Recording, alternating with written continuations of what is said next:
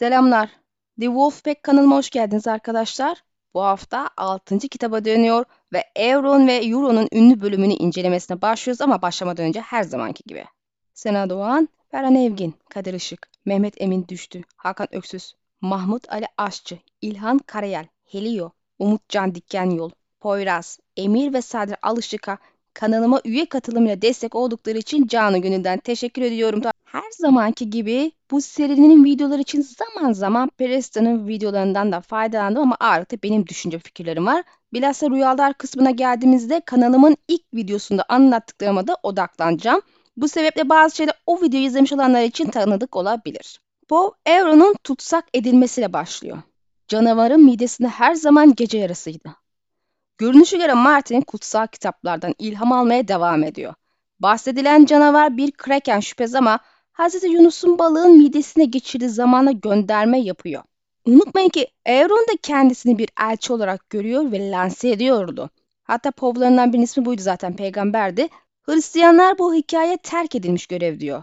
Aile bu pov isminin terk edilmiş olması da bir parça manidar. Tabi burada tersi bir durum var. Hazreti Yunus görevini terk edip gidiyordu ama Evron kendisi ilahı tarafından terk edilmiş vardı. En azından ağzından tam tersi ifadeler çıksa da içten içe hissettiği olacak ki POV ismi terk edilmiş. Unutmayın ki bu tür POV isimlendirmeleri karakter kimliklerine yapılan bir göndermedir. Uzun lafın kısası Martin, Hazreti Yunus hikayesini ödünç alıp tersine çevirip kendince yorumlayıp yeniden kurgulayarak seriye eklemiş gibi.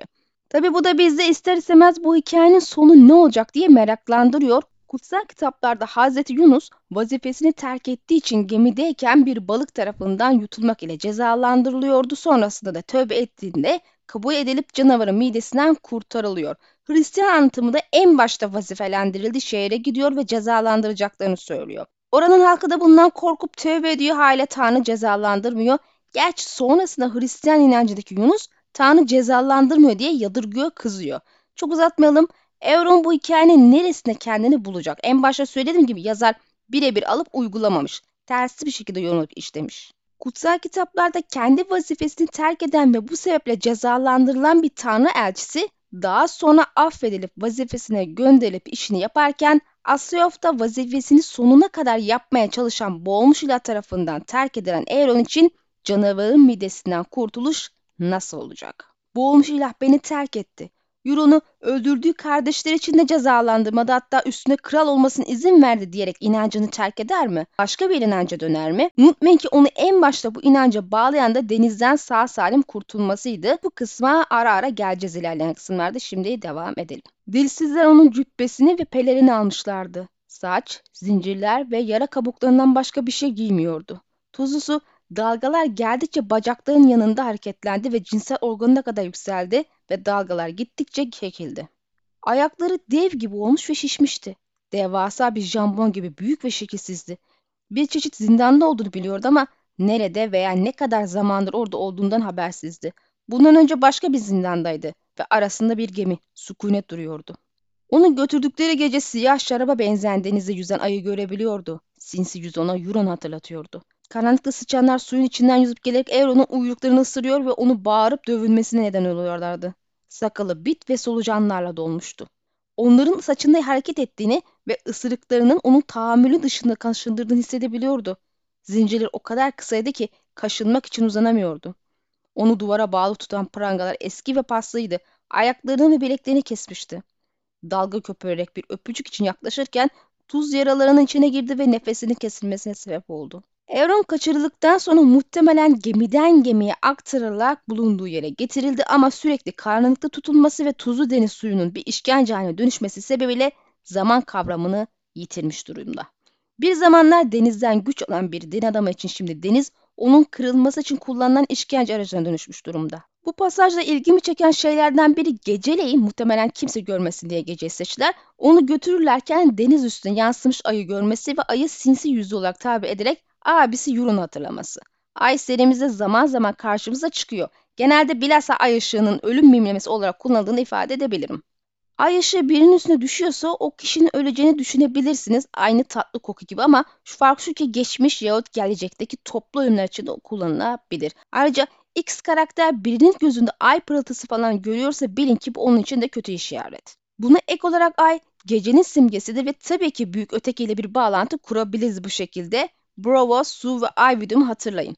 Yüzsüzlerin evinin kapısında da bir ay yüzü vardı ve Arya kendisini izliyormuş gibi hissediyordu. Tabi ay sadece ulu kurtlar temsilinde iyi bir şey gibi görünüyor. Burada da ay sinsi yüzü tabir edilerek Euron'a benzetiliyor ki deniz yani suyun üstüne yansıyor. Hali Euron için şartların kötü olması şaşırtıcı değil. Burada kaçırıldı gece işin arkasında Euron olduğuna dair bir gönderme yapılmış olabilir sinsi ay yüzü ve Euron bağlantısıyla. Uyuduğu zaman karanlık yükselip onu yutuyordu ve sonra rüyalarla birlikte Yuri geliyordu ve paslı bir menteşenin gıcırtıları. Onun nemli dünyasındaki tek ışık ziyaretçilerin beraberinde getirdiği fener oluyordu. O kadar nadir geliyorlardı ki ışık gözlerini acıtıyordu. İsimsiz, eşli suratlı bir adam yemeğini getiriyordu. Çakıl taşı kadar sert sığır eti, bitlerle kaynayan bir ekmek ve iğrenç kokuşmuş bir balık. Euron getirilenleri silip süpürüyor ve daha fazlası için umut ediyordu. Oysa çoğu zaman yemekten sonra kusmamak için zor duruyordu. Yemeklerini getiren adam karanlık, suratsız ve sessizdi. Dilinin olmadığına Euron'un şüphesi yoktu. Bu Euron'un yoluydu. Işık dilsiz adamla birlikte gidiyordu ve dünyası tekrardan tuzlu su, küf ve dışkı kokan nemi karanlığa bürünüyordu. Bedensel olarak çektiği işkenceler mümkün mertebede hat safhada. Euron açlıktan ölmesini istemediği için onu hayata tutacak kadar yemek gönderiyor ama gönderdiği yemek bile işkence aracı olmuş. Burada Euron'un amacı çok kısaca sorgulayalım. Psikopat narsistimiz sadece eğlenip zevk almak için kardeşini işkence ediyor. Arkasından iş çevirmeye kalktığı için onu cezalandırmak adına mı bunu yapıyor? Kimi okuyucu buna kısaca evet deyip geçebilir ama ben değil. Bence Euron burada Euron'u bedensel işkenceyle ruhsal bir bunalıma sokarak kırılmasını sağlamak istiyor. İnancından, ilahından kopmasını arzuluyor. E tabi psikopat duygularını da azıcık tatmin ediyor olabilir. Zevk aldığından şüphem yok ama bu işkencenin bir amacı hizmet etmediğini iddia edemeyiz. Dikkat ederseniz karanlıkta tutulup sadece arada sırada ışık görmesi hadisesi Davos'un da başına gelmişti. Melisandre'yi öldürmeye niyet ettiğinde zindana atılmış ve karanlıkta bırakılmıştı. Kadın meşale ile gelip ışığı geri götürmeye yeltendiğinde Davos götürmemesi için yalvardı. Burada amaç Davos'un karanlığa mahkup edilip onun ne kadar umut kırıcı kötü olduğunu gösterip tek umudunun da ışık ateş olduğunu ona göstermekti. Böylece kırmızı kadın için Sir Davos istediği şekilde hareket edebilecek kıvama gelmiş oldu. Yani önce karanlık tut daha sonra ışıkla gel olayı tamamen psikolojik manipüle için kullanılan bir yöntem. Tabi Euron bunun çok daha acımasız halini kullanıyor görünmekte.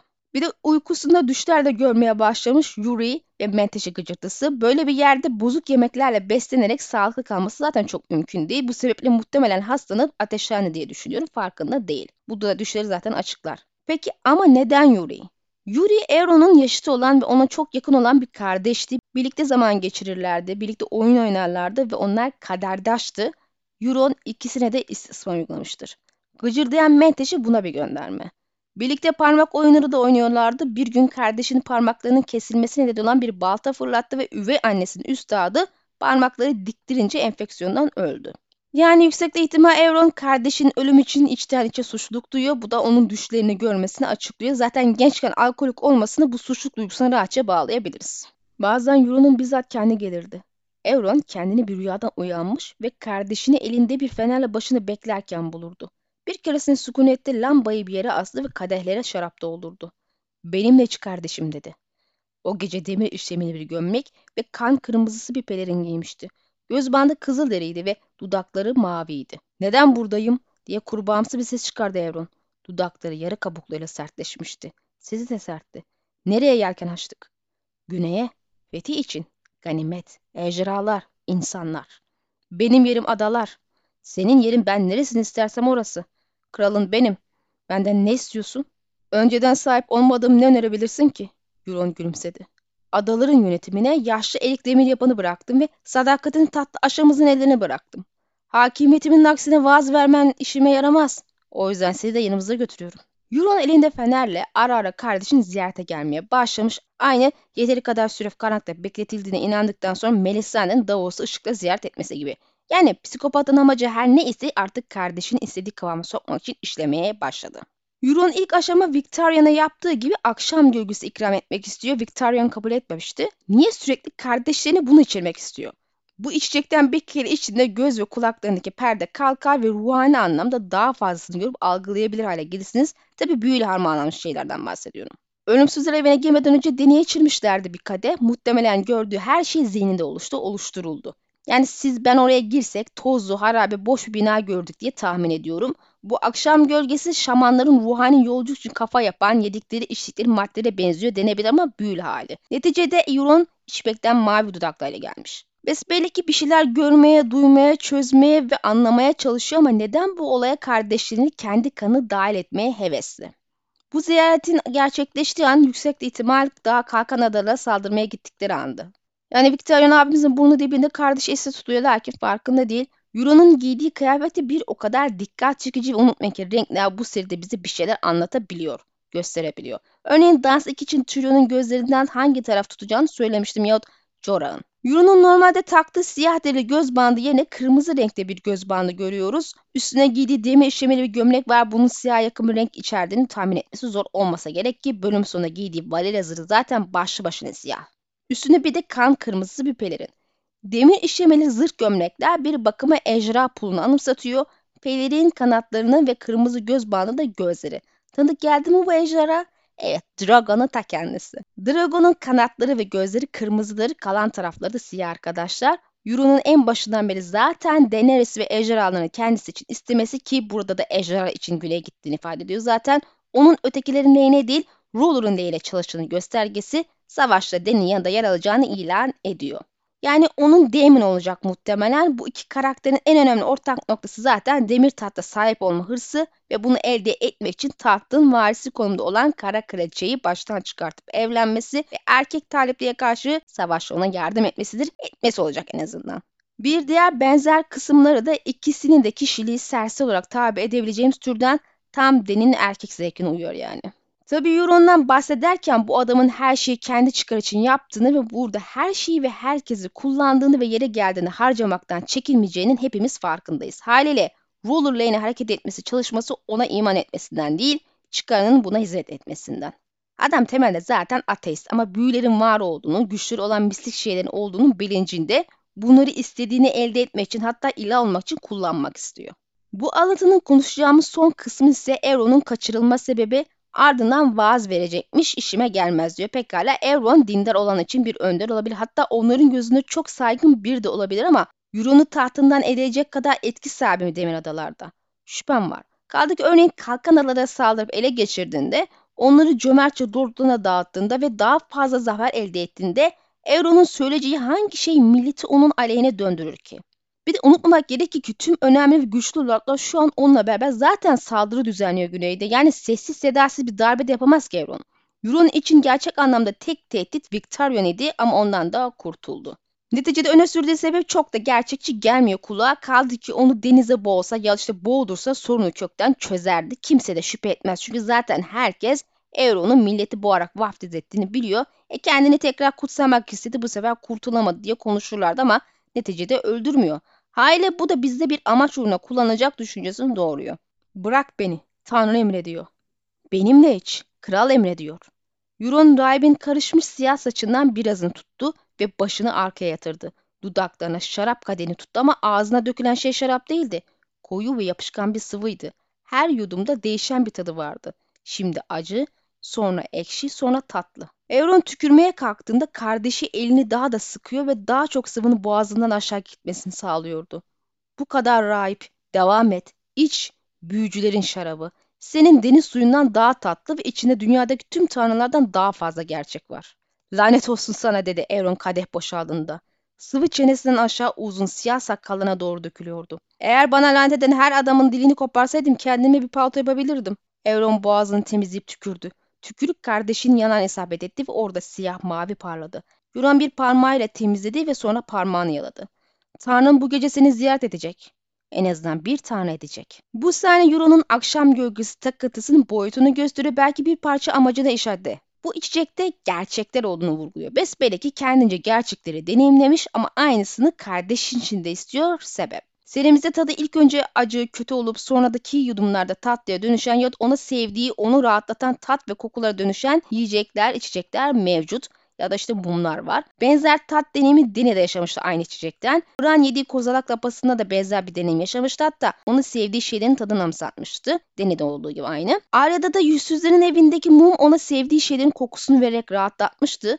Lapabra'nın güçlerinin uyanmasına yani üçüncü gözün açılmasını sağladı. Keza den içinde akşam bilgisi bu işe yaradı en azından o an için. Arya'ya da yüzünü değiştirmeden önce gücün uyanması için gene bir şeyler içirilmişti. Yani büyü ilhamlanmış dünyevi yiyecekler, içecekler üçüncü gözü açıp yeteneğin uyanmasını sağlayarak insanın ruhani boyuta girmesini sağlıyor, yetenekleri uyandırıyor. Kan kuzgununun Bran'a komada ve sonrasında rüyalarında yaptığı şeyi hatırlayın. Ne demiştim? Burası bir çeşit ruhani boyut. Burada eğitmeye çalışıyordu. Besbelli ki Euron amacı da ruhani boyuta girmek ve aradığı bazı gerçekleri görmek ama kardeşinin içirme takısı nereden geliyor? Acaba Euron aradığı gerçeğin hepsine ulaşamamış olabilir mi? Bir çeşit yapboz gibi bazı parçaları görmüş ama tamamını görmek için kardeşine ihtiyacı duyuyor olabilir mi? Bütün bu boyut deneyimi rüyalarda oluyor gözükmekte. Büvet ağacı ağını kullanan bir yeşil görenin rüyalar gönderme yahut istediği kişinin rüyasında misafir olma gücü vardır. Kuzey güçlü S'deki yegane güçler diye başkaları da var. Akşam gölgesi onu içenler arasında bir çeşit bağlantı mı oluşturuyor acaba? Neticede bu içecek de bir ağacın kendisinden yapılma, belki de büvet ağacı yegane büyülü ağaç değildir. Dene ölümsüzlerle iletişim kurmak için ki muhtemelen onlar da onunla iletişim kurmak için bu içecekten içti. Aslında o boyuta o şekilde geçti. O kartlı büyücüler de onlarla iletişim halinde olmak için muhtemelen sürekli içip duruyorlardı. Yani benim inandığım şey şu. Euron kardeşinin rüyasında gördüklerini görebiliyor. Bunun için böyle çok sağlam bir kanıtı falan yok ama hiçbir zaman rüyasını sormaması ama kardeşini içmesi ve gerçek dediği şeyleri görmesindeki ısrar için en makul açıklamam da bu. Peki kardeş olması şart mıydı? Herhangi bir başkası olamaz mıydı? Bilmiyorum. Olsaydı herhalde çoktan yapardı. Belki bilginin dışarı çıkmaması için kardeşlerini tercih etmiştir ya da arzu ettiği şeyin kalan parçanı görebilmesi için kendi kanından birine ihtiyacı vardı. Belki de kutsal bir adama ihtiyacı vardı burada. Seride kan önemli bir ayrıntıya sahip zaten belki de bu bağlantı kurmaya da kolaylaştırıyordur. Neticede Euron her ne arıyorsa Euron'u cevap bulmak için kaçırdı ve kullanıyor.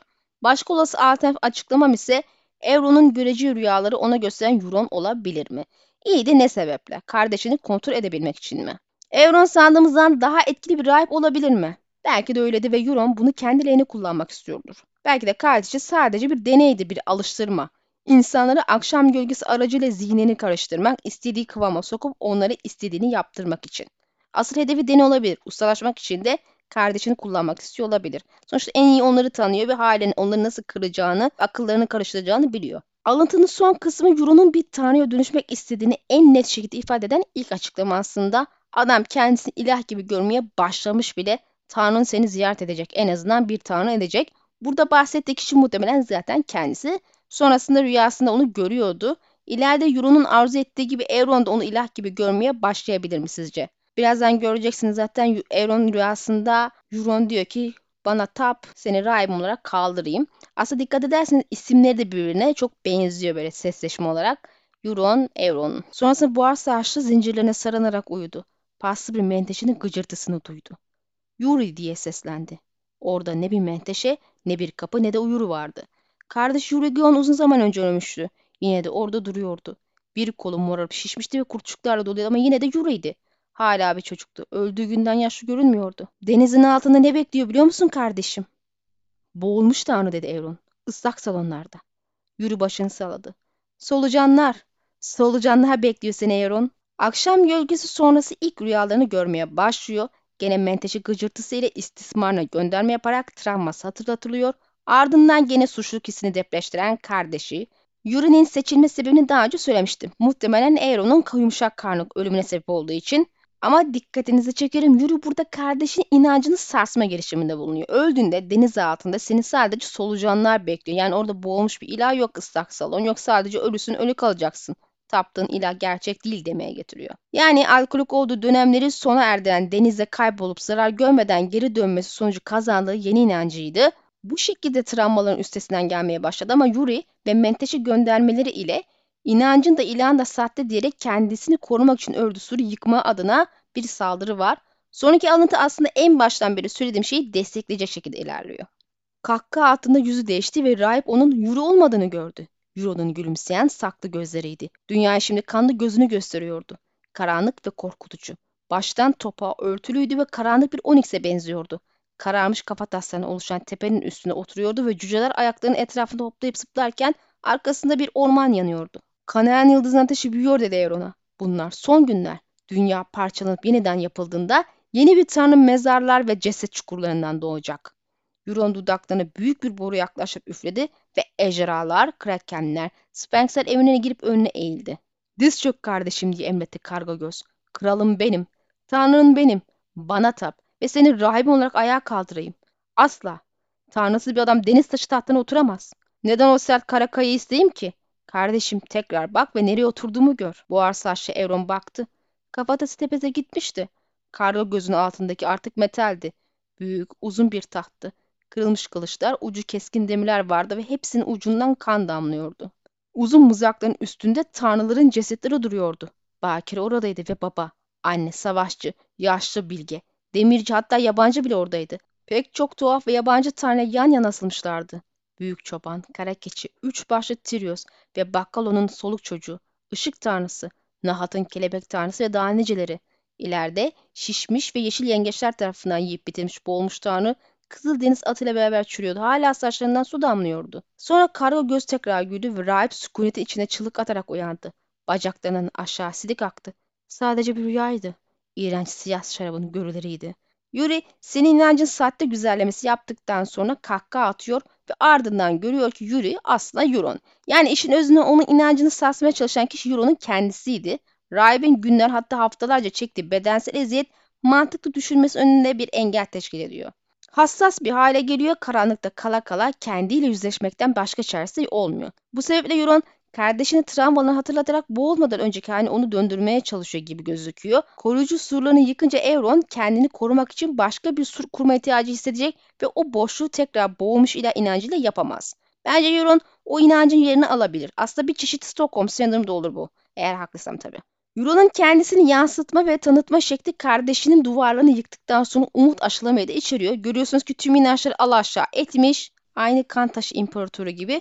Onlar sahte ve ölü ama ben değilim mesajı vermiş. Tamam takip ettiğin inanç sahte ve sana yardımı dokunamaz. Ama ben gerçeğim. Beni görüyorsun, bana dokunuyorsun ve gücümü görüyorsun. Olduğun şey gerçek. Mesajı vererek kendisine tapınmasını salık vererek onu kazanmaya çalışıyor. Bu kanalda yaptığım ilk video Euro'nun buz yahut ateş taraflarından hangisinin yanında olacağına dairdi. Bu poveste kuramın temelini oluşturdu bir yerde. Yani bana birçok argüman sunmuştu. Bu sebeple orada bu rüyaları da isterseniz yorumlamış oldum. Rüyalar kehanetler serinde buraya yeniden dönmem gerekebilir. Bu sebeple tekrar burada düşmek istemiyorum ama bazı kısmına değinmek zorundayız. Onyx gibi karanlık bir görüntüye ve kırmızı gözlere sahip kararmış kafa taslarının üstünde otururken altına cüceler dans ediyor. Zincir gömlek alıntısına yaptığım yorumu burada tekrar etmek durumundayım. Unutmayın ki Dragon da siyah ve kırmızı gözlü. Siyah ve kırmızı ayrıca Targaryen hanesinin sancak rengidir de. Kırmızı Targaryen ve kan ile ateşe göndermeken siyah renkte dans için seyahat temsil eden Deni'nin tarafına gönderme. Ki Euron'un saçları da normalde siyah. Hatta onun göz bandının altındaki gözü de siyah. Zaten kararmış kafatası üstünde durması ayrıca ironi. Besbelli ki bunlar yanmış. Bir savaşı işaret ediyor. Bu kapat taslının daha sonra demir tahta dönüştüğünü gözünde bulundursak Belerion'un aleviyle yenilmiş düşmanların kılıçlarından dövmüş tahtada bir gönderme gibi duruyor. Çünkü bu kafa taslarını yakan muhtemelen ejderhalardı. Arkasından yanan orman vesaire yine savaşa göndermek ki o kadar geniş alanı yakabilecek tek şey zaten ejderha. Yanan orman olduğu için bu belki de doğanın dengenin bozulmasına bir gönderme de olabilir. Cüceler de muhtemelen lordları vesaire temsil ediyor. Aynı ölümsüz evinde Westeros'u temsil eden kadına saldıran küçük adamların beş kralı temsil etmesi gibi. Kanayan Yıldız'ın ateşi sözü de zaten ejderhalar, Roller ve onun artan gücüne bir gönderme gibi görünüyor. Zira biliyorsunuz ki bu yıldız ejderhalar alameti hatta ulu kurtlar bunlar rahatsız olmuş bir şekilde sık sık olmuşlardı. Yani Euron'un arzu ettiği konuma Daenerys'i kullanarak gelmek isteyeceği aşikar. Resmen bangır bangır bağırıyor bunu. Kaldık zaten bunu saklamamıştı da. Bizim bu POV yayınlanana kadar bilmediğimiz şey ise Euron'un kendini bir tanrı krala dönüşmek istediğiydi. Onu da bu POV'da öğrendik zaten. Muhtemelen Euron da ilk rahibi takipçisi yapmaya çalışıyor. Bunu gene rüyasında söylüyor zaten. Ve ben bunun aslında ileride gerçekleşebileceğini düşünüyorum. Evet şimdilik burada duralım. Ara verelim. Sonraki hafta kaldığımız yerden devam edeceğiz inşallah. Kanalımı desteklemek için videoyu beğenmeyi ve paylaşmayı lütfen unutmayın. Tabi yorumlarınızı merakla bekliyorum arkadaşlar. Her türlü desteğinizin kanalın büyümesi ve de devamlı için mühim olduğunu lütfen unutmayın. Bir sonraki videoda görüşmek dileğiyle. Allah'a emanet olun.